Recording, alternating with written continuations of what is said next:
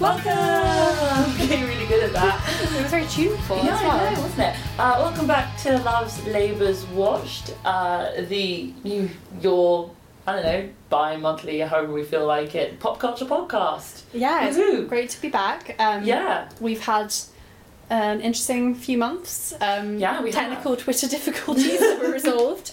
Um, but we got some great feedback on our last episode, which was about our experiences at the Poldark premiere Mhm, yeah. and an interview with the actress Kerry McLean, um, who starred in the most recent series of Poldark. So that was really great to hear that people enjoyed that. Yeah, and I mean, as the end of the year starts to kick up, uh, there is literally so much going on, uh, which is really exciting, particularly because we've got Christmas uh, book season and then also Christmas TV season. and like into like kind of the movies that all have like the sort of Oscar buzz around them as well. mhm. Um, but in the meantime, we thought that we would actually like take it back to the heydays of summer and talk about Stranger Things 3, yes. the most recent series of the incredibly popular Netflix show that actually came out on July 4th. Um, Yeah. So it's some time ago now, but you know, everyone will have caught up and watched it at this point, which is why Yeah. we thought we'd save it till now. Yeah, absolutely. So we'll be talking about that. Um, spoilers Yeah, about. spoilers, so- but guys, you've had like three months. So yeah. and then we'll also be chatting about sort of uh, some things that we've been liking, things that are coming up. Um, as well, but yes, Stranger Things, as Francesca said, is what we're going to start with. Let's go.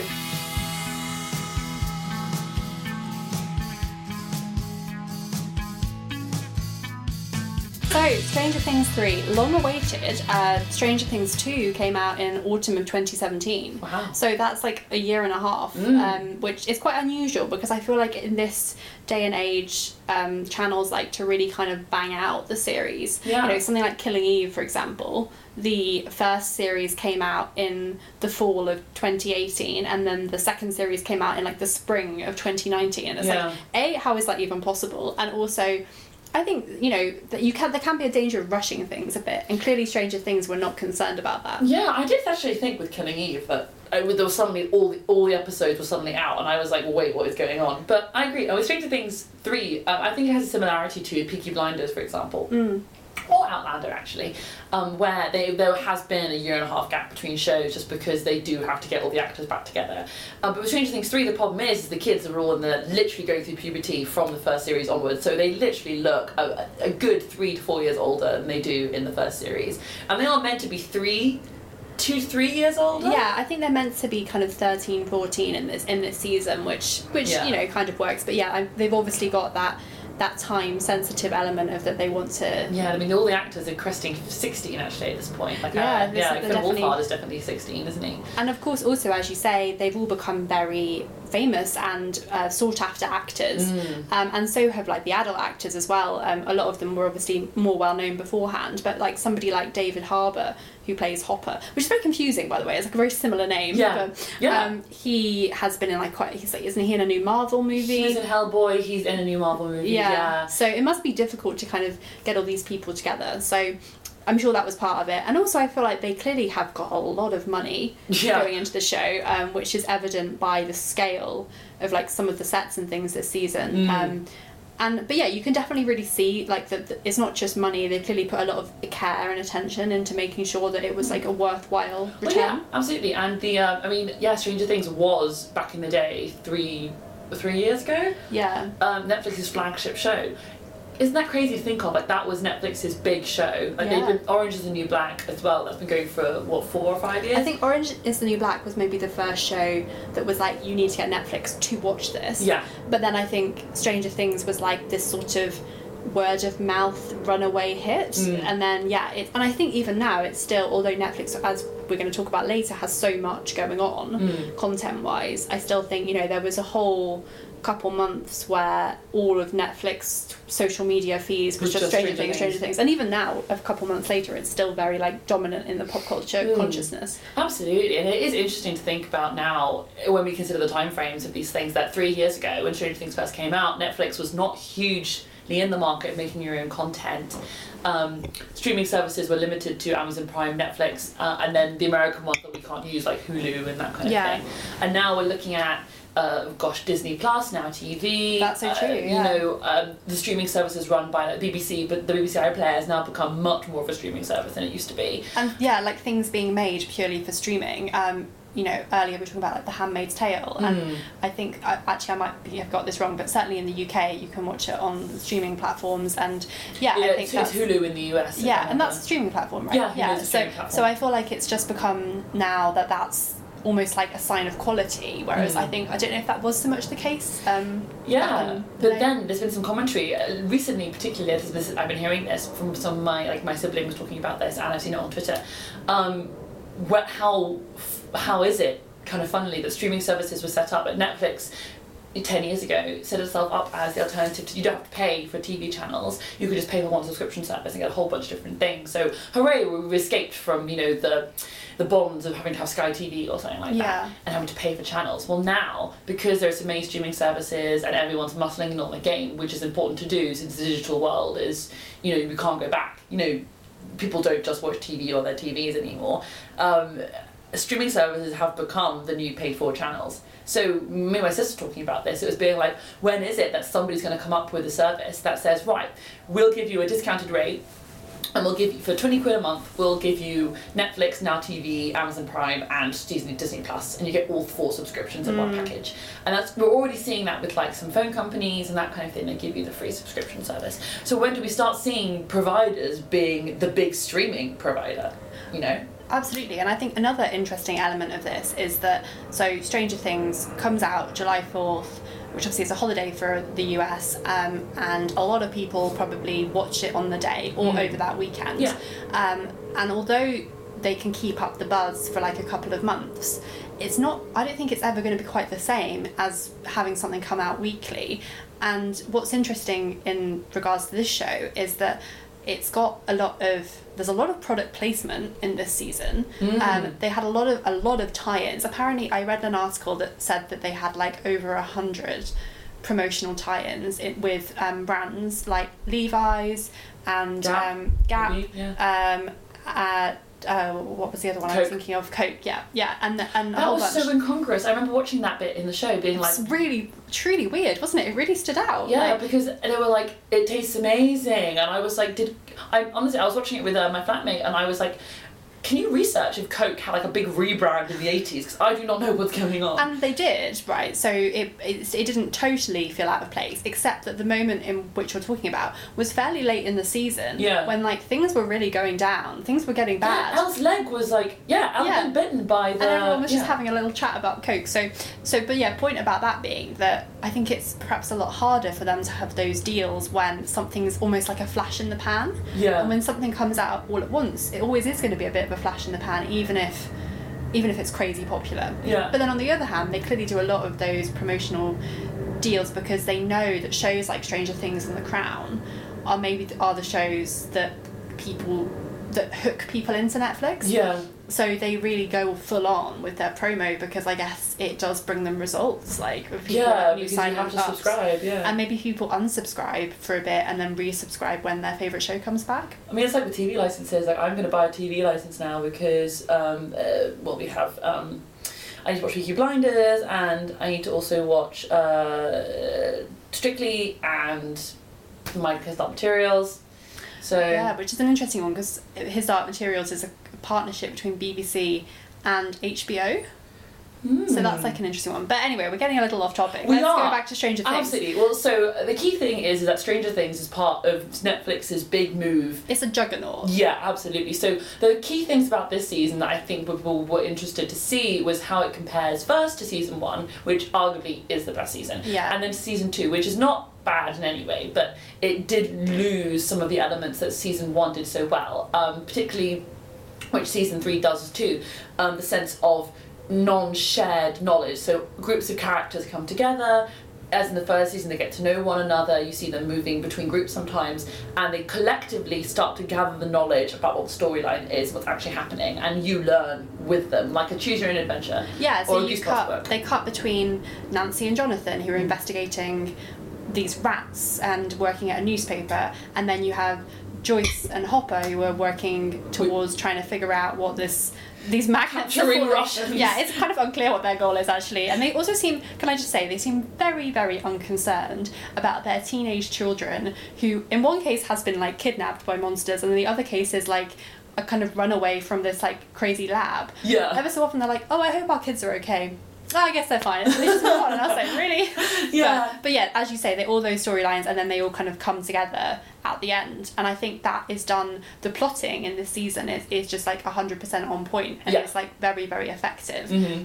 And I don't think you ever feel like there's one storyline that you prefer over the others. Like you're quite happy when they when they you know go over to like Steve and Robin, and then when they go back Yeah. to El and Mike and and that gang, you know, and they it made works well. Yeah, and they made an interesting choice to separate. So, um, Dustin. So one of the key like things that hooks you into the hooks you into the actual series is the fact that like have all the established couples from the last season. So now El and Mike, Max and Dwight. Lucas. Lucas. That's what I say. Dwight. I Dwight. Max and Lucas. And then Nancy and Jonathan, uh, and then you have you know Hopper and Joyce, and you're still being like, that "Oh, kind of will they, won't they? Yeah. Yeah, absolutely. Um, and then you have, and then you have Dustin, who has apparently gone off on summer camp, Mm. and they have that pretty funny first opening uh, opening scene where you know he comes back and it's all like uh, mysterious and suspenseful, and then it turns out the kids are just playing a prank on him. Yeah. Um, and then he kind of quite quickly gets shunted out of the group to hang out with a completely different group. So you have the core boys. Actually, one of them isn't there.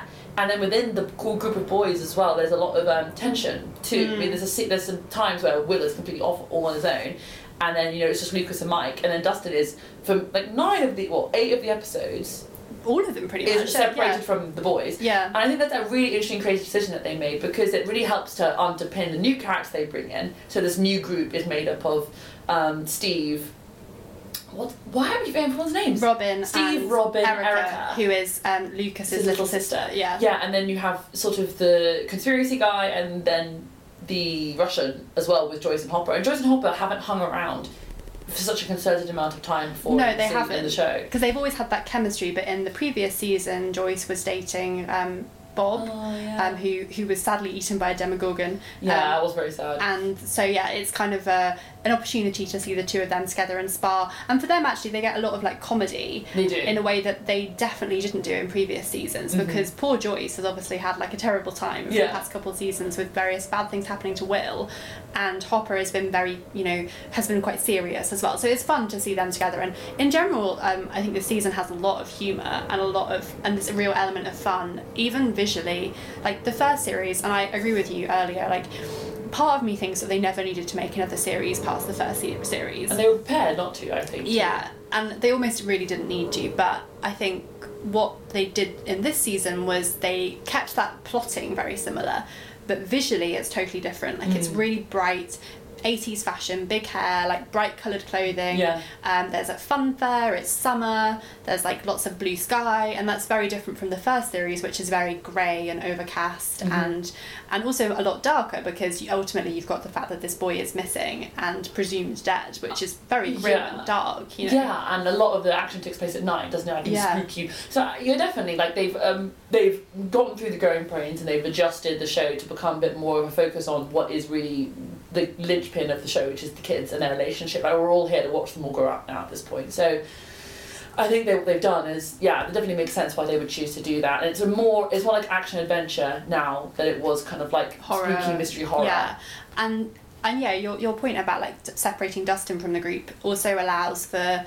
I I mean, in the previous season, they obviously ended up with this like really fun kind of relationship between Dustin and Steve, uh, Mhm. who was this really unlikely pairing, and Yeah. ended up like really bonding and have a kind of almost like father son, Yeah. like brotherly kind of relationship, which is really fun to watch. Um, but I think maybe what you were assigned to say, the fact that by having Dustin be part of that group, it maybe warms you to like these new characters as well because it's like okay, they very much feel part of the group. Yeah.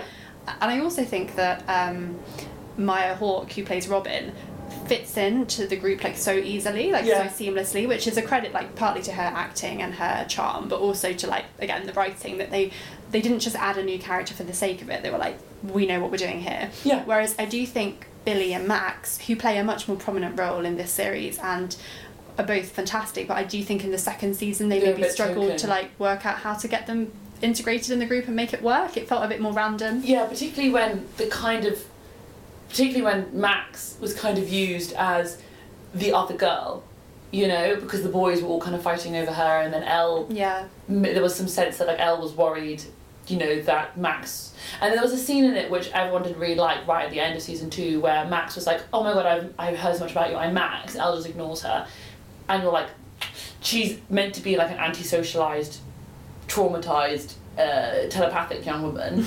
How has she learned social behaviors to be jealous of other girls? Yeah. Like, that doesn't make any sense. It's so true, and I, and I think you know that doesn't it doesn't track with her. Like she's generally always been very warm and open and friendly. Like although as you say, she's obviously got this this trauma that does sometimes impact that. But yeah, apparently Millie Bobby Brown and um, Sadie uh, Sink. Sadie Sink, yeah, really pushed because apparently they're friends in real life and they really pushed for that to be an element of the show in season three, and it is in a really satisfying and fun way. You see them kind of join up forces um, because of various boy problems that they're having and um, Max is like oh there's more to life than stupid boys and takes her shopping and there's a fun like shopping montage Yeah, and I think that's one really great thing the show does. I mean, we're going to talk about this now actually, and we can tie this in also with the scene, the relationship between um, Jonathan and um, Nancy, which is growing, and also Nancy and her mother. But start with Max and El. I think you're completely right. Um, you know what they do is they separate her way her way from uh,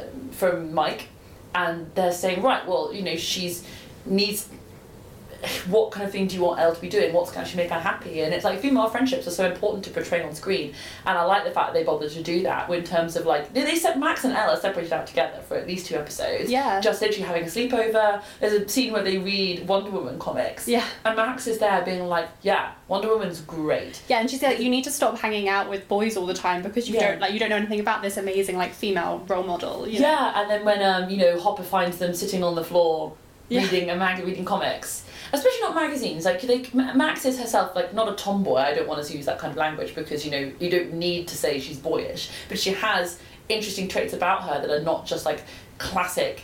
You know, teenage girl. They actually have her skateboarding and um, you know having some like family problems, and she's always been a bit more no nonsense. I think so. She's a really interesting character for El to talk to, and then to see more of her character and being like she likes to read comics and she likes to listen to music and to dance and to, you know, muck around with Lucas by breaking up with him all the time, and you know, and then you see some great scenes between her and the other boys, like when she makes fun of them and that kind of thing, because she's getting that friendship with. Yeah, she seems a lot more like a, a friend to all of them, and, and yeah, I agree. It was fun to see that aspect of her, and I think they easily could have been like, oh, she gives her a makeover, and it's all very girly, but actually it's not because they're both like interesting characters who are Yeah. defined by a variety of, of things. And El already had that weird let's get a make everything when she became super grunge, and everyone thought it was really stupid. Everyone also seems to have like forgotten about that, maybe understandably, but a gas leak episode. but that was um yeah and of course they end up i think they very seamlessly do this actually the whole time where they they have like a fun kind of like slightly frothy thing such as um El using her powers to go into a weird void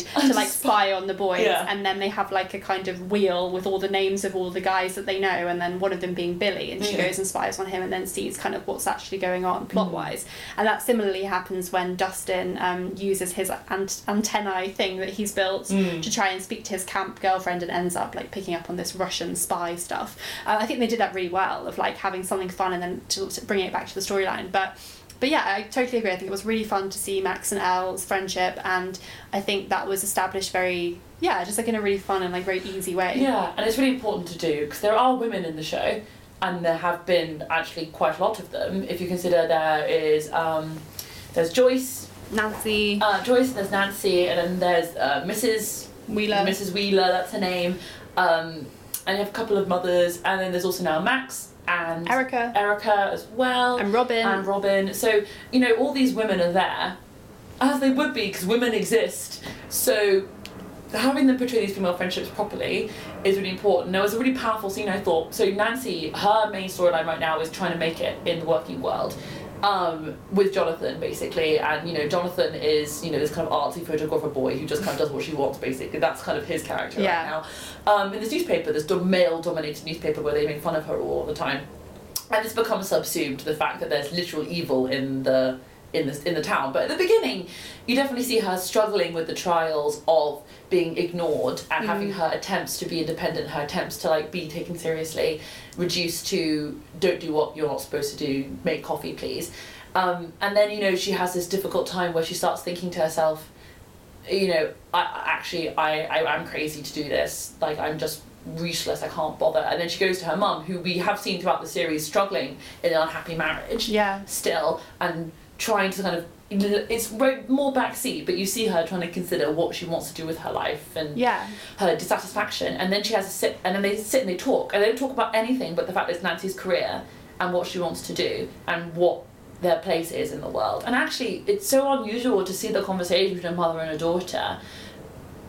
I actually thought about it. I can't really think of so many times when a mother sat down and be like, right, here's some career advice for you. You need to keep going. You're really, really smart and Yeah. you're really powerful, and you need to tell them. You need to just, you know, keep going. And like, I actually don't think I've seen a scene like that No. which is actually shows you that it, it's like Wonder Woman. You know how we said that it was amazing to see a woman doing these physical this, this physical acting. Yeah. Seeing the two of them talking about just Nancy's career, and not men or anything like that. Literally Nancy's career and their relationship as mother and daughter. Absolutely, and as you say, that was given as much weight, uh, if not more weight, than if it had been a conversation about like boy troubles. Mm. And also Mrs. Wheeler's storyline, which again is very cleverly kind of tied into the actual main like monster plot. Yeah. Um, is is her kind of questioning her marriage, but also really more like her her life and like Mm. what she's doing and her purpose. And a lot of that is actually done wordlessly. Like a lot of it is like just her like her pondering.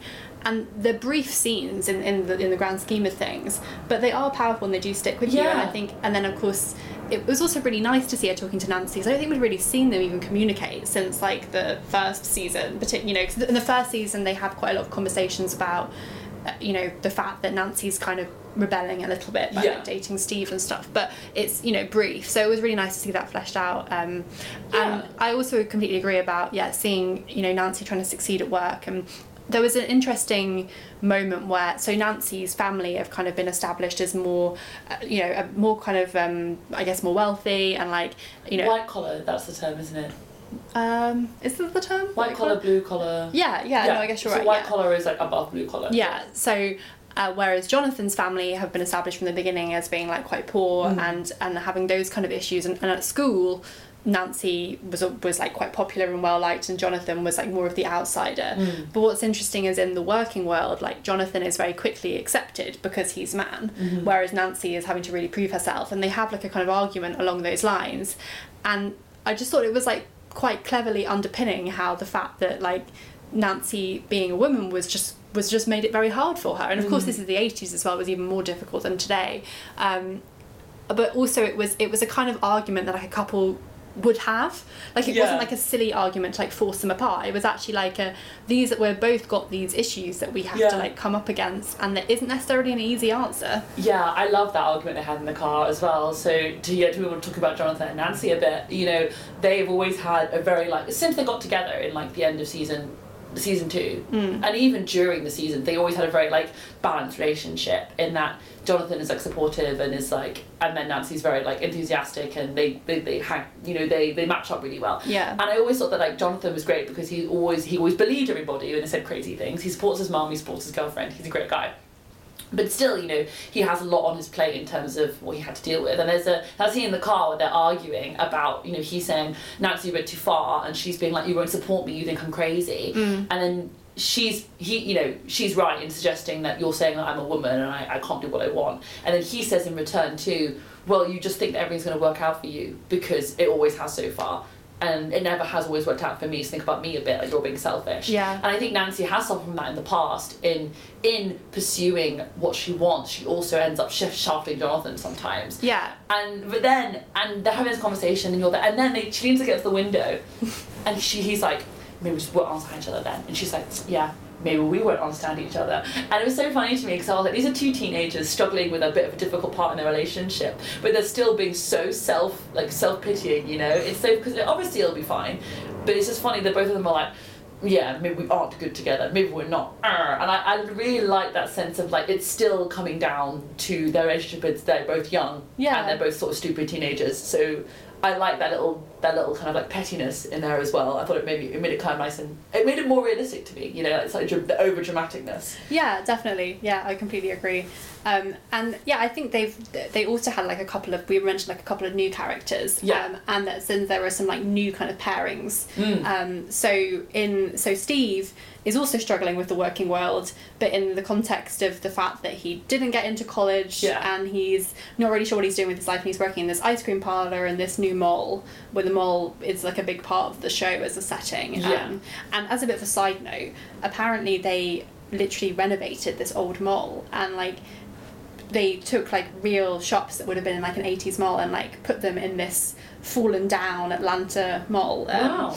And they completely kitted each of the shops out because they didn't know which. Um, They were going to walk into. yeah, they didn't because the director at that point, I guess, hadn't decided what where he wanted them all to go, and there was this whole candle shop apparently that was like a Yankee candle store, Oh. which you never saw on screen, but they probably spent like weeks, months, you know, kidding out. Like that's how much. Um, But I guess also then it gives you the sense, right, the that the show extends beyond the walls of the screen. Yeah. You know, like it's all around you. But I love that they did that actually. The mall was like a really and also it had a really unsettling presence because you see the businesses in the local Hawkins businesses closing down, Yeah. including Joyce's um, hardware shop. yeah, They have some stuff, they have random things there. And that gives Joyce the space to just be in the shop on her own, sort of like doing math equations and helping Hopper with his like Yeah. daughter troubles, which I think is was good because we couldn't have Joyce, it wouldn't have fit Joyce to have like work problems. It had to be a bit more like low key because there wouldn't have been the time to deal with it in the show.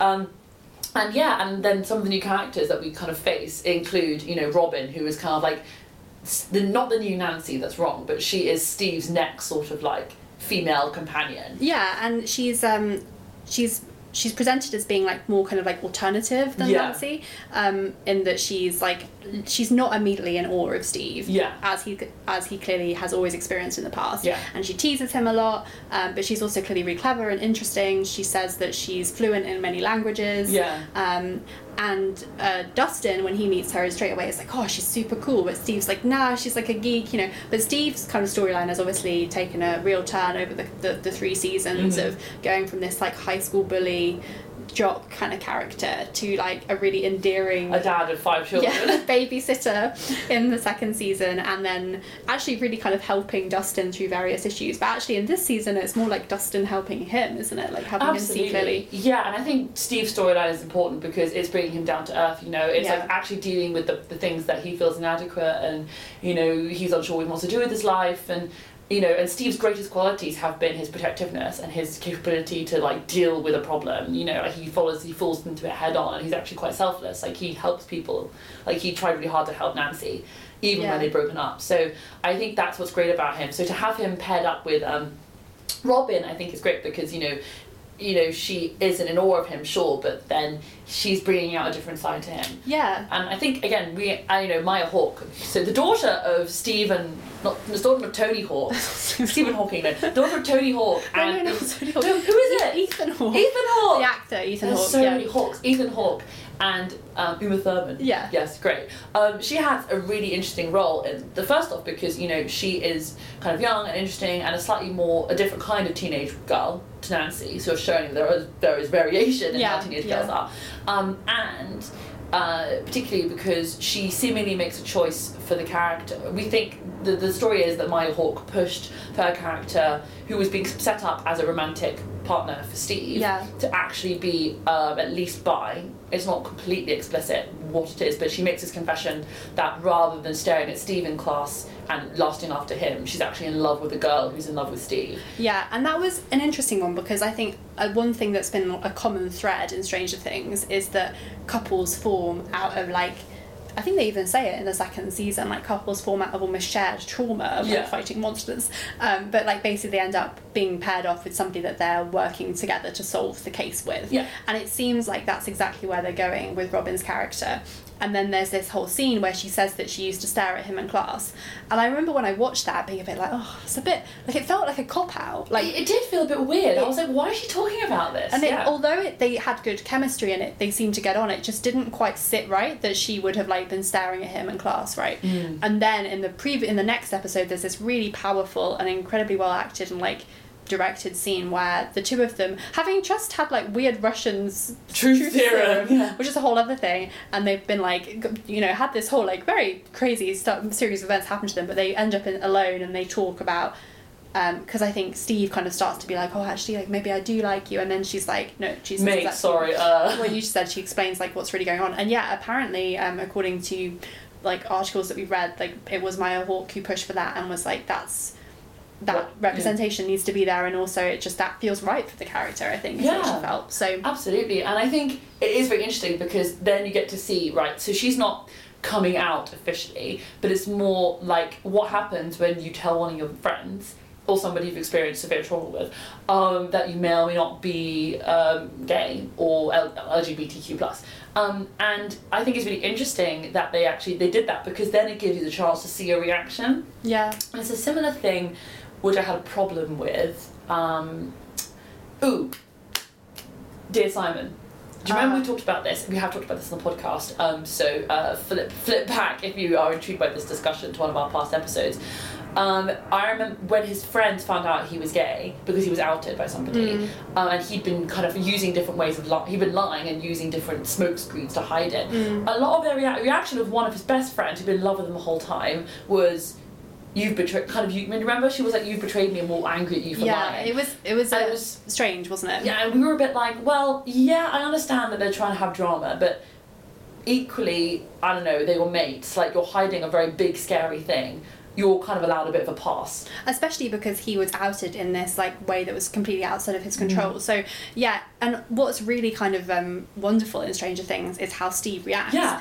and they show it almost like playing out on his face Mm. you know this sort of like wait because it takes him a Oh. while to, to, Yeah. to twig it what she's saying and then there's a bit of a pause and and you really get the sense of like for her it's just so scary because she doesn't know how he's going to respond and then he's just like oh tammy thompson like she's not even that fit or whatever like something along those lines. And immediately you, there's this like kind of sense of like release Yeah, yeah. of like you know he he doesn't be like oh but i loved you which is basically what the character did in love simon. She was Mm. like how could you do this? Like i like you. And instead he's like okay that's how she feels. And it's Yeah, I mean, I might have just like admitted my love for you, kind of like misguidedly, but that doesn't mean you can be a dick and be like, well, you've betrayed, you let, you know, you've rejected me, you know. And it's really funny how then you know he starts singing like her, and you know, again, like you're you're aligning yourself with somebody. He does. He aligns himself with her, and is like, oh my god, you like her? Oh come on, like you can do way better than that. Yeah. And not because she's a girl, but because Tammy is like whatever, um, which I think was really great and.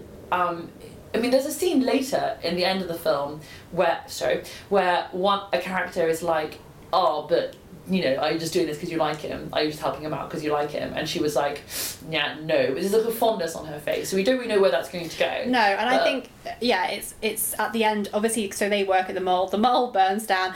Also, can I just say I love how we've like totally ignored the actual plot of Oh. the monster. Oh, we've yeah. just been talking about the characters, but no, that's understandable. But yeah, the mall that they're working in is no more. Um, so they go find a job at a video store, and they still have like a really cute kind of back and forth. Yeah. But it could purely just be platonic, and I think they It- leave it that it- way in a way that's very satisfying. Yeah. Yeah. absolutely. And whatever they choose to do with that relationship, the key thing is that is that I mean, again, like as you know, two white cis women, you know, uh, representation is something that you know we can only not we can't speak to in terms of that particular form of representation. Like, is Robin's character representative for somebody I, I, who is like her? I don't know. But personally, like she's on there, she's out there. That confession was made, and then the reaction was on screen and also there's an interesting little side as well which we um, had kind of talked about before i watched the episode with robin saying oh i like this girl Yeah. actually where um, there is a, a, a kind of like a heated interchange between will and um, Mike. mike when will's like we don't play D&D anymore and it's raining and i was like oh. um, and she, she's like, you all have girlfriends, and like, what am I supposed to do? And then Will's like, it's not my fault you don't like girls. And then what I whatever whatever Noah Schnapp was told to do with his face and what he chose to do with his face, there is a sense of well, what is that? Where what how does how does this accusation hit him? Yeah, You know? because in in the group you've got like yeah, um, Mike and El who are very like loved up, um, and then you've got like Lucas and Max who have a much more kind of like teenage Body relationship, relationship, yeah. but which is much more realistic I think than the sort of like star-crossed lovers element of like Mike and El. But either way, they're both kind of like preoccupied with girls, and for Will, he's just not interested in that. Mm. And one thing that is like really heartbreaking about Will's storyline is that you know he's had he was like kidnapped and lived in the upside down for like however long, Possessed. and then he was possessed. So during all that time when his friends were still kids, he was like taken away from that. Yeah. Um, and now he, you know, so one of the ways in which you could read that in, that exchange is that Will's just actually not really there yet, and like He's he still wants to be yeah. a kid, and he's not interested in girls and that. Or you could definitely read it that actually, like he's maybe interested in boys, and Mm. like that's it, it is left very uh, kind of open, isn't it? That Mm. scene, that, in, that exchange. Yeah, and I like that. I mean, again, I have absolutely no idea uh, how they're doing it. It'd be interesting what they choose to do. Um, but I certainly saw in Noah Schnapp's face a sense of like, Panic. yeah, um, and it could just be the actor's choice to do that. Um, and I also quite like how I hope they don't do this as well. So far, there's been no like, you know, confession that one of the boys likes one of the boys in the group because like again, I mean, who knows? But that does feel a bit like simplistic to talk about the way in which that like young gay people discover their sexuality. Sorry, so. I thought that was very.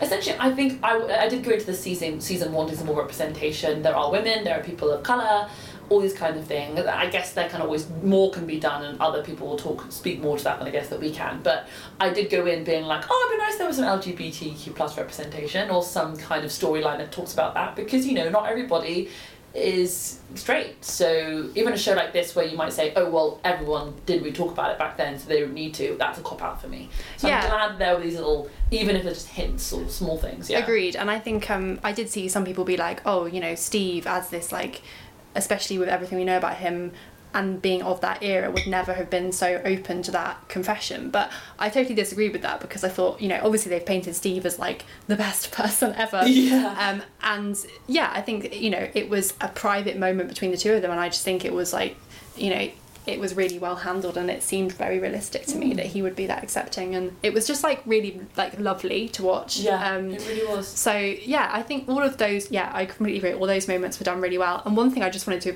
pick up on is your slip of the tongue earlier, where you called it a movie. Oh yeah. And I think it's actually it's incredibly cinematic. This this season. For one thing, it's set over maybe like a couple of days. Yeah. So Paul, Robin, and Steve literally wear the same outfit for the entire show. Yeah. But aside from the very last scene where they're in at this movie store and they and they are wearing normal clothes, uh, which is really funny, especially for Steve because it again really brings him down to earth because he's like this like hot popular guy. He's dressed as a sailor. just as a sailor has to wear this like terrible hat um, so yeah that's very funny uh, but also i just think it, it's really well plotted like a movie and it's got that those that kind of like five act structure and that plays plays um, really effectively. Um, and yeah so what did you think of the monster element? Oh yeah, so yeah, a plotline chat actually. Um, I think that given what they could have done, they made a good choice by bringing in Billy and the guy playing Billy, who has a funny name. da- Dacre Montgomery Yes. I think Da- yeah, I'm yeah. not sure if I'm saying that I've seen him in. Power Rangers first, and he's so good action hero in that. So in this, he's so unsettling. yeah and he's a fantastic actor so honestly go on him and i've seen some like content from millie Bobby brown talking about how like the scene they had to act together was incredibly like difficult for her to do because you know she's being strangled by him at one point and apparently he like was so professional and Yeah. so go go Dacre, you're great um so i think he was so key in making that work, you know, making the kind of like unsettlingness of the fact that the upside down monster's been trapped outside. And the Russians, I mean, if it was just the Russians open up the gap again, I would have been like, okay, the Russians are doing it now. So, but instead, the idea that the real problem is not that the Russians are opening the gate; it's the problem is that the monster is still around, devouring people. Mm. Um, and it's quite just you know, there's quite a lot of like death. And at the end, you think about the fact that like all of the people the monster consumed are literally all dead, and it kills Billy in a very, very, very traumatic yeah like dark way. So I think that storyline works very well because it could have slipped into being like a bit like oh the monster's back. so we'll see what they do in season four. Um, especially the scene in the hospital where Nancy and Jonathan are being chased by it, and then it kind of like consumes itself into one, and then it like, and then the humans, the the adults are around also like uh, the adults being used as weapons as well. Um, and it's also infecting like the higher political echelons of the community as yeah well. yeah there's political storyline Yeah, too and then you have Cary Elwes playing the crazy mayor. And you're like, oh hey Cary Elwes. I think um, for what it was, it was it was a good a good plot. Like it didn't seem unbelievable, um, but it also was disgusting enough that it also worked. Like with the creepy the the rats exploding and stuff. Yeah, it's interesting because I think they, I mean, uh, there's a lot as usual in Stranger Things. There's a lot of, um, uh, uh, what's the word? references that's Hmm. it to movies and TV and the main kind of um, references here are definitely more like horror Yeah. rather than like um, sort of sci-fi which Yeah. is maybe what it was before um, and you're right there are some truly like quite like horrifying moments like one of the uh, the fellow lifeguard who um, Oh, yeah. Billy has also um, like taken as one of his people um, like they kind of attack her parents and like yeah it's quite dark um, but I think uh, I agree he carries it like he's an, amazing performer and I think that is really skillful Yeah. um, and I think also it wor- he it works as a a change from it just being like Will who is the person who's gets like taken by it, yeah. yeah. Although I will say to kind of quickly swing back to Will's character, he is kind of maybe purposefully, but he is very much like um, out of the limelight. Yeah. And they do have like a lot of characters on this show, so Yeah. giving everyone the time to shine is maybe like a bit tricky. Um, but yeah, I, I completely agree. I really thought that was well done, and it's interesting because I did have a few conversations with a few people who were like, "Oh, I didn't like the first couple of episodes before the monster stuff Yeah. happens Yeah. because they found it a bit they weren't interested in watching the kind of high school Yeah. Stuff um, but then they were like oh yeah once that started i thought it was really well done um, and yeah i really enjoyed as usual all the references and like the whole back to the future bit is really fun Yeah. um, and the way they use the music um, that's that was really exciting to watch Absolutely, and I think the fun the fun fair was a good like set piece yes as well. Like it, was, it, it reminds me very much of It. I mean, I think Stranger Things and It, the the movie, are going to be constantly combined Mm. in terms of the fact they share some actors, um, and they share a lot of themes and uh, actual like you know uh, like the the looks and the setup and the the set itself of the movie and of Stranger Things is quite similar. So, uh, theme park had very like It reminiscent. Um, ideas because there was also a theme park in it too. yeah And I think that also really helps to bind them both together into what they're trying to do. Um, and it shows they both have the right kind of um, the right kind of what's the word atmosphere. Yeah, and I think that the thing about a theme park, in the same way as like the concept of a clown, is it's got that like element of of like fun, but also then there's this potentially like sinister sinister undertones. Yeah. And when is he called Alexei? Yeah, Alexei, the Russian. Yeah, the Russian. Um, the like good Russian who like befriends Gets killed um, by the Joyce. Terminator. He gets killed by the Terminator guy. Um, It's in literally just the Terminator. yeah, absolutely. But like in the fun, fun fair, which like adds this really kind of like tragic comic element Yeah. to that. Um, and he was also a great actor. I thought. Um, well, Yeah. not, the Terminator guy was fine, but he was just a Terminator guy. But no, the Alexei, like because Yeah. he has um an interesting plot line, and and they I liked how they did bring the kind of Cold War Stuff. Yeah. stuff into it because you know the Russians were the villain in all those movies Mm. of that period, so that was um, cleverly done. And as a final point, perhaps, is Hopper dead? Oh, well, I have two points. Is Oh, Hopper dead? yeah. Has El lost her powers? Right, Hopper and those is are not the dead. two the two cli- the Yes. uh, yeah Hopper is not dead. He's in a Russian prison. yeah Yeah, like come on. yeah sure Um, but I like the fact that they did kill. They always they always kill. Um, they always kill one person at the end and then they come back.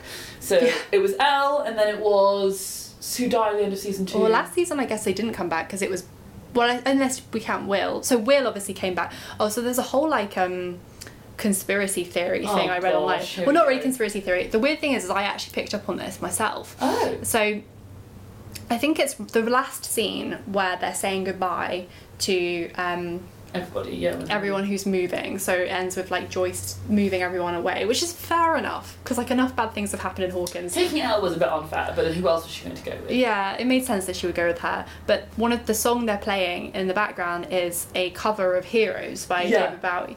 Um, and that song was also used to great effect in the first season when they take what they think is Will's body out the lake. And I ah. remembered that because like it was such a kind of moving moment and it was really like shocking because when I watched that back in the day I didn't you know I was like maybe he really has died, you know. So I remembered that music so I read online someone making the same point. It was like in an article where they said, of course, Will wasn't really dead, and neither therefore is probably Hopper. I mean, we all know he's not anyway, but like maybe that music so was signaling that. signaling it. ah, yeah. I think so. I think Hopper will be back. Also, there's some. I read some theories about the fact that he's growing this beard. Yeah. harbour in preparation, and I saw him also uh, on his Instagram uh, showing off a beard, uh, like a fake beard. That was like which one's different. So I think possibly they have that beard made up in case he has to shave it off for the new for his different scenes. They want to Yeah. go back and reshoot some things. So I think that that beard is there because he's going to be in a Russian prison. Um, and I think El's powers are going to come back maybe halfway through the next season. Like she would have them for a while. Yeah, which was I think that's an interesting development because it has always been that she does her kind of like puts her hand out and like furrows her eyebrows regards and, then is done. Yeah. and then and everything's sorted. And I think it was a way of like being like actually how, what can they do when they have to come together without just relying on her? Is this is this like superhuman who can figure it all out? And also, you know, when El was kind of forced, they tried to make her leave, and then she couldn't leave because the guy had taken. You know, there was this crazy bit where, like, you know, uh, Billy was in his car being like, "Oh, "I'm gonna run you over," and I was like, "Oh my god." Um, where she tried to be like, "Let me help, I can do it," and they're like, "You're you're doing too much. You need to stop." Yeah. And then she ends up, you know, nearly getting killed as always. So maybe it's an interesting thing about El's forced to be properly vulnerable. Like she can't just hide behind her powers. But there's that they definitely left it open ended because obviously by having them move, well, number one, they never say where they actually move to. Yeah. So it could literally be down the road. I mean, I'm sure, I'm sure it's not. The but next it's-. They kept it very, very vague. Um, and also they they leave it with them being like, oh, maybe we'll come back at Thanksgiving or come back at Christmas, and I think that sets it up quite nicely for them to have a season set at Christmas or Thanksgiving next year, perhaps, or maybe the year after, depending on the time frame. But yeah, I think that. Oh, the other thing I wanted, the other clue that David Harbour has done on his Instagram is he apparently he keeps changing his like avatar to like different numbers. Ooh. and the numbers make up a phone number that you can ring. And if you ring it so i obviously haven't done this because like I, yeah, I don't feel like i need to do this. And also it's a us thing. But if you ring it um, you get the conspiracy theory man journalist guy i can't remember his name but who is who joins up with hopper and joyce. He's like does a little answering machine where he's like hi if this is joyce i have something to tell you. Like it might be i think i found something out so that's very much hinting that Ooh. but that's also interesting that they're setting all of that up because are they setting that up because they're actually planning to release this season sooner than we think? I don't know. Maybe they're filming it already and they're just not allowed to say anything. I mean, they could be because, again, if we, you know, what you mentioned at the beginning about the fact that the child actors are obviously growing up, like, I presume they can't leave it too long, otherwise they are going to be kind of adults and also have other stuff they might be want to doing. Oh. So who Well, knows? on that conspiracy theory note, So many will- theories. I think we will uh, wrap this discussion up. Yeah. Yeah, and we'll move on. But I think generally, yeah, we enjoyed it. If you haven't checked it out, then obviously you should. Yeah, and there's a lot. There's a lot to be said, and obviously there's a lot of content to be drawn from it, as we've found out over the course of this discussion. Yeah, and I do know a few people who kind of quit during the second season. They felt it was a bit unrealistic. So maybe if you did do that, well, obviously it is unrealistic anyway. But if you did do that, perhaps you could like Jump back in. jump back in. Yeah, feel. yeah. Well, All right.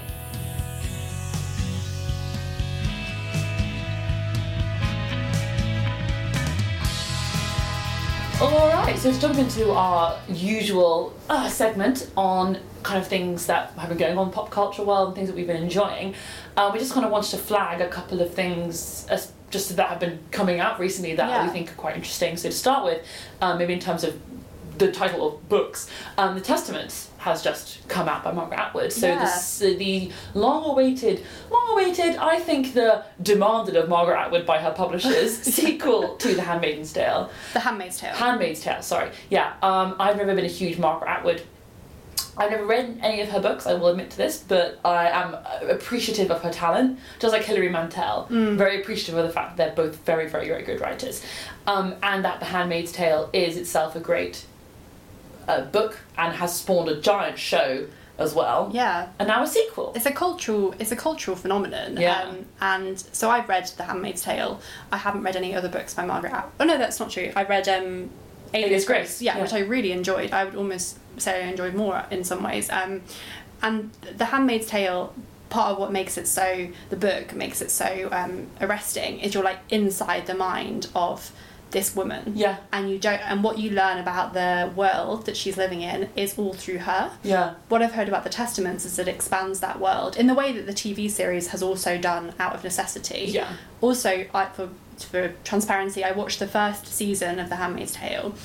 I found it incredibly um, like engaging and disturbing in Yeah. equal measures, um, but actually never watched beyond that. And I think it was kind of just because it was so heavy Mm. um, that I just never quite felt in the right frame of mind after again. Yeah. Like it was so I used to have to watch it in like, you know, a Saturday at like eleven AM when I was about to go out and do something fun afterwards to like distract myself from like how depressing it was. Um but also I feel like I did hear from people who did carry on watching it that it maybe slightly lost its focus a little bit. However, it's had it is a cultural movement and it's had this like impact. You know, you see it in politics, you see it in um, other fiction and movies that have come out and like it's constantly referenced and i was listening to um, pandora sykes who's a journalist talking about um, the testaments on her podcast the high low show Mm-hmm. and she was talking about um, the fact that perhaps one of the one of the things that might have been an impetus for margaret atwood to write the book was to almost like reclaim the narrative Mm-hmm. of the story and reclaim the kind of wider world because the Testaments does apparently open up Gilead and tell you a bit more about the different aspects of how it works. Yeah. Um, and that's something that the TV show has kind of touched upon, but Mm. apparently the Testaments itself doesn't totally. Um, do totally kind of follow the show in terms of some of those like elements of like how different characters' stories develop and things like that. Um, yeah, so I don't think she was saying, and I don't think I'm saying either that like Margaret Atwood is not happy with the show or not happy with the fact that it's become this like cultural and political icon Yeah. because I'm sure that's amazing in what she wants. But I think it is interesting because it does kind of bring back the power to like the book. Yeah. And it's interesting from kind of like a publishing standpoint, um, in that it's like to get the true story of The Handmaid's Tale, you've got to read the book. Mm. I wonder if there'll be like people picking up the Testaments who haven't even read The Handmaid's Tale. Yeah. Because The Handmaid's Tale, the first book, does follow the um, First first, series, series like relatively closely. There are some diversions, but generally like you get the same thing from both. Whereas clearly the Testaments you get something different, which is Mhm. interesting. Absolutely, and I agree with.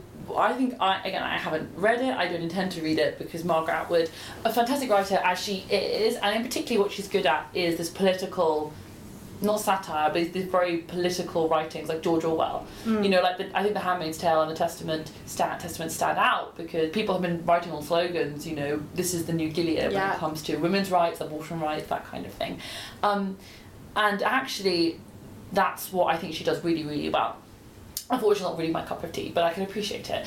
Um, but you know, you're right. In terms of the publishing world, they have a lot more power in this book release than they ever normally do. You Yeah. know, books can are not marketable in the same way that films and TV shows are. A lot of the time, authors are responsible for their own marketing, and you know, there isn't a lot of more they can do. So to see a book like this basically take off by itself, and you know, they have been they have run a great campaign, um, but you know the the very iconic looking cover for the Testaments was released, I think, at like at least six months ago. Yeah. With the green and the hat, and then the hat and the shape of the hat itself has become synonymous with like abortion rights when it comes to you know people going to rallies dressed in the handmaids. Yeah, and protesting outfit. against women's rights and, and women's role being suppressed in the way that it is yeah, in the show. absolutely. Yeah. So I think it's really interesting to see how much cultural power this book has, and basically marketed. I the team did a very good job, but it's market very very marketable, and it's literally just a book about literally women being used as s- farm, basically like baby farms, and is that basically it? yeah, that's, yeah. that's essentially kind of the concept. Yeah, concept. which yeah. is kind of like Kazuo Ishiguro's Never Let Me Go. Yeah, I, I suppose so. Like, there's definitely a similarity. Yeah. Um, and I mean, Margaret Atwood has said herself that nothing happens in either book that has not happened at some point to women Yeah. across history at, in some at some time. And that kind of book, right, written by this like, you know, this very, very established writer, you know, she's written loads of different things.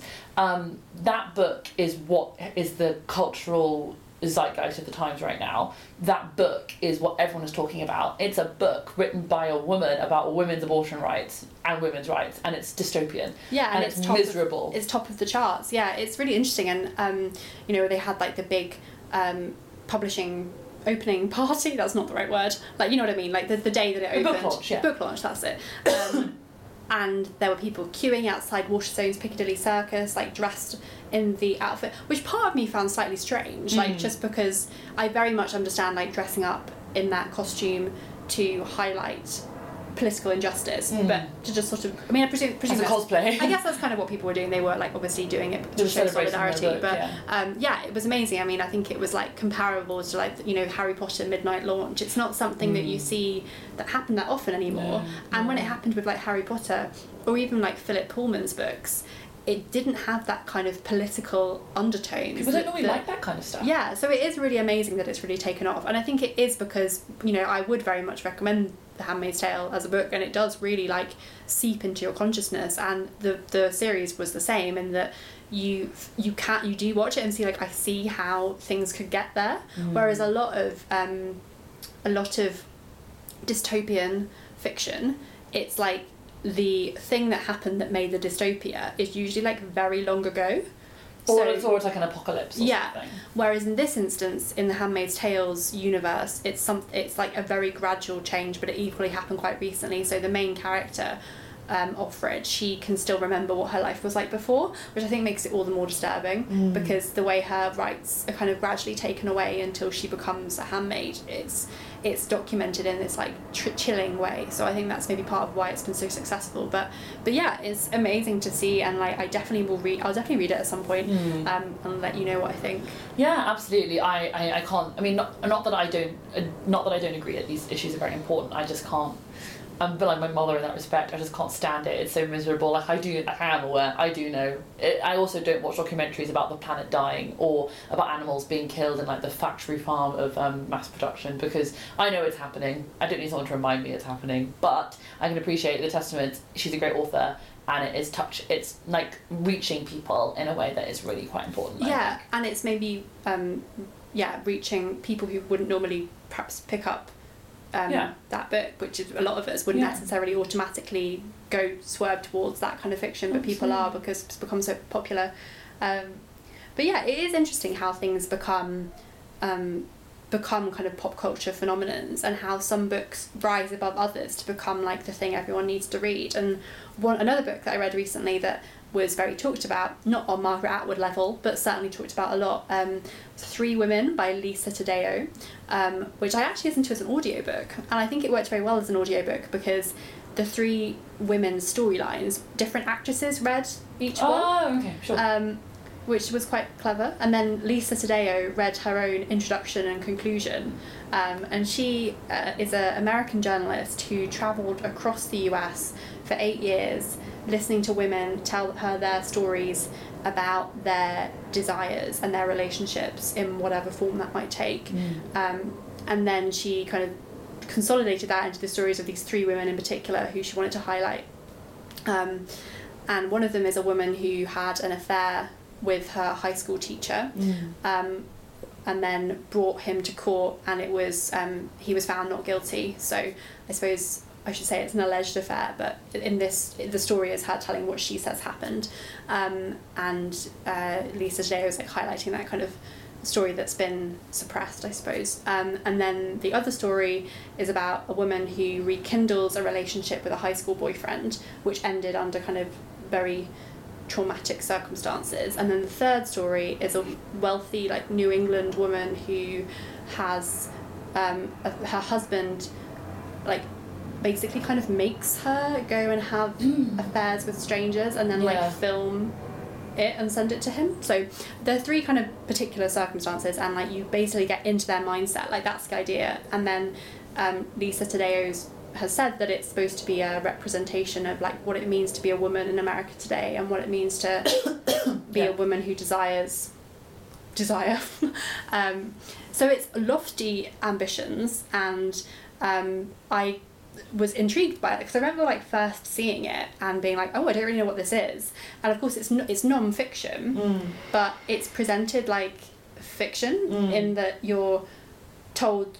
And, and I guess like so um, Lisa Taddeo spoke to all these women in great at great lengths and like lived with in the same town as them in, in some cases so she was very like there Mm. but she writes it she says things that she couldn't possibly have known Mm. she's like oh Lena felt like her heart was pounding from her chest and it's like I don't think Lena necessarily said that to her. That's is kind of almost fictionalizing the reality which is just an interesting journalistic writing style. Um, and yeah I found it very compelling but I don't think you could ever say that it speaks to the experience of all women. Yeah. and I don't think that actually the, the author is necessarily saying that, um, quote unquote, but I think that's kind of what has the story, the, you know, uh, what's the word, like the, that's what's kind of been like generated around it Yeah. as like read this to understand the female experience. And Yeah. I guess that's like a tricky thing to ever like fully pull off. It does sound like marketing spiel though, doesn't it too? Yeah, I'm sure. Um, but that said, like again, it's really interesting. It's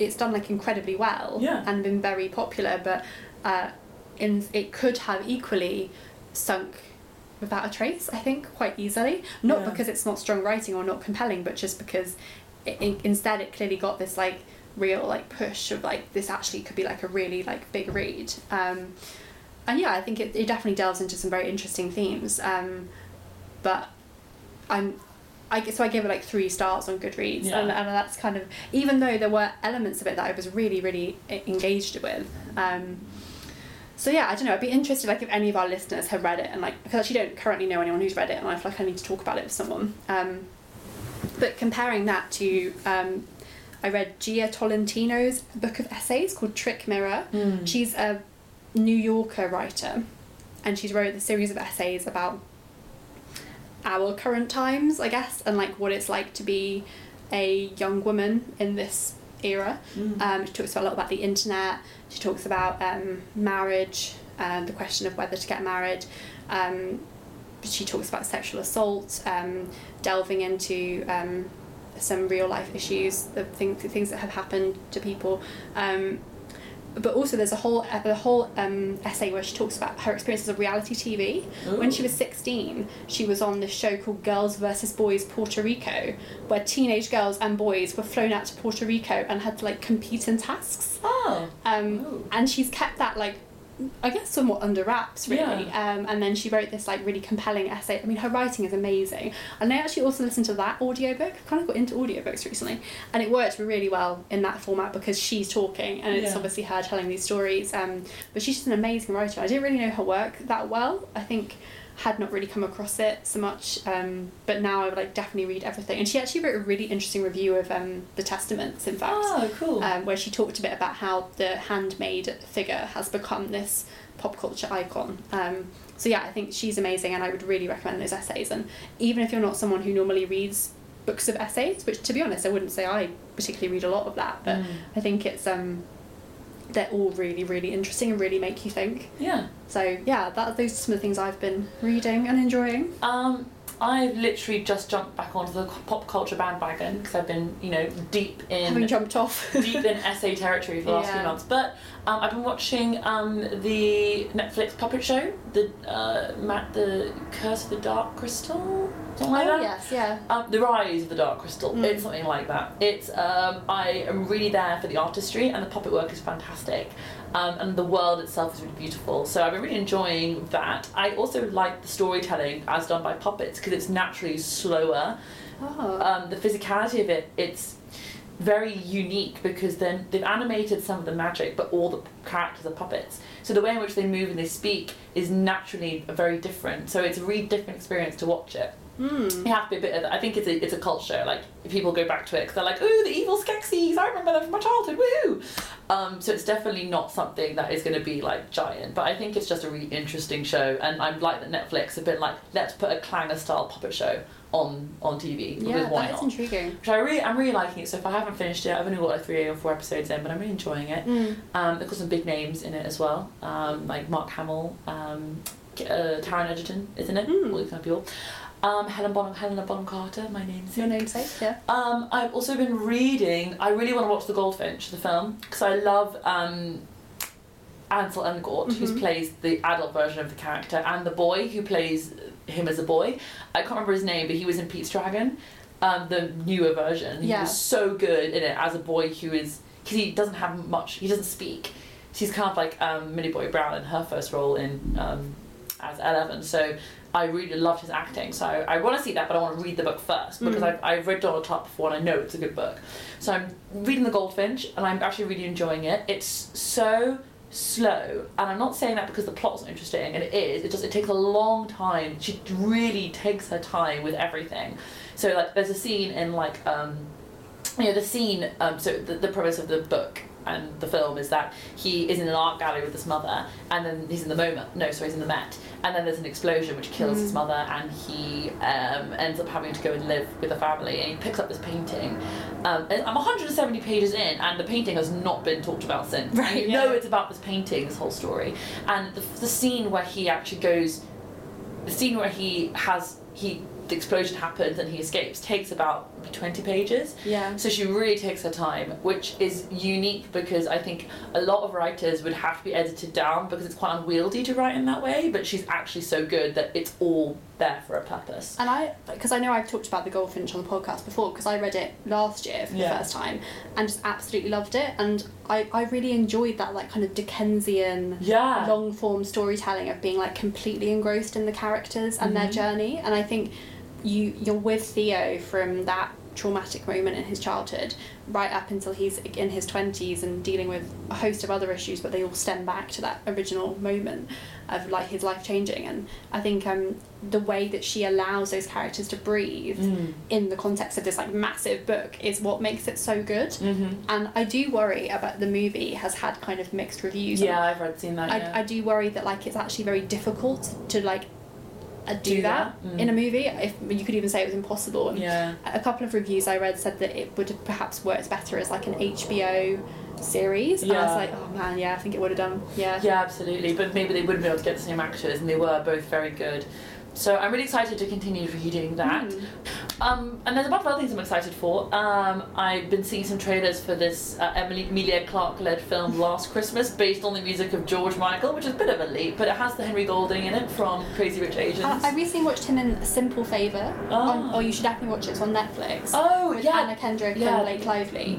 Um, I wouldn't say it 100% hangs together the whole time, but it is generally quite enjoyable to Yeah. watch. Um, and Henry Golding is Blake Lively's like super hot, potentially suspicious husband. yeah. Um, so yeah, he's like really um, breaking out, isn't he? Absolutely. So he's great, and uh, that show, the film itself, it, it seems to be about a girl who I think maybe it's linked to Emilia Clarke's. Um, Emilia Clarke's the trauma she went through when she had a stroke Yeah. or an seems- aneurysm. It seems like that. Similarly, it's about a young woman who has had this like uh, medical scare yeah, and then is now like recovering to the Yeah. music of George Michael.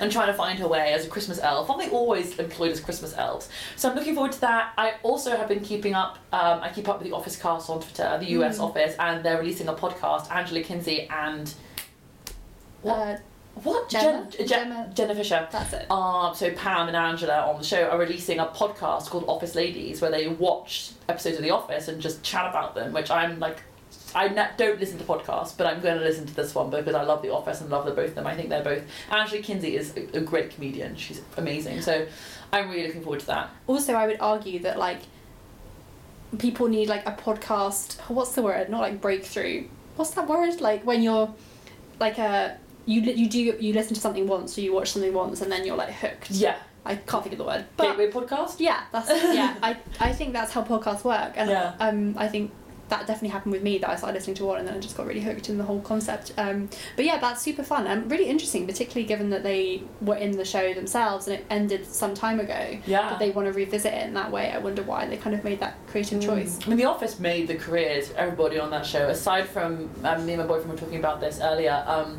aside from Steve Carell, who actually got the forty-year-old virgin role when he first started with The Office. So um, he Connor says that the um, the first season came out and everyone was like, oh, okay. I mean, it's kind of alright, and it was finding its feet. Um, and then the forty-year-old virgin came out. And Steve Carell was like an overnight success. Like everyone, I mean, I, I don't, I never watched it, and I won't ever watch it. But I remember people talking about it as being like a, a really, really great film. Yeah, really and you liked. def- I like feel knocked like up. he's become he's been a, a movie star for like a long time, like And yeah, you know, yeah, through the course of The Office. yeah. absolutely. So he, they, but they basically found themselves with a coming on movie star who was locked in to uh, more seasons of The Office if they could, if they ordered them. So then they ordered a few more seasons, and then everyone else's careers was made by that show, including Steve Carell's was underlined by it. Yeah, for sure. So I think that w- that sh- a lot of them have never gotten very far away from it anymore. Like Jenna Fischer, um, Rainn Wilson, who plays Dwight, Angela Kinsey. Um, they're, they're all known as the people at Helms. They're all known as the people from The Office. Mm. Even even John Krasinski. Um, though he has now gone to lofty heights and married Emma uh, Emily Blunt, which Yeah. is just like the peak of success. But he is still very much always compared to that into that role. Yeah. Even when he does a role that's like very different, or Yeah. when he directs a movie, as he did with um with the Quiet a Quiet Place. Yeah. So I'm looking forward to all those things, and of course, I keep thinking about it, and I'm so excited.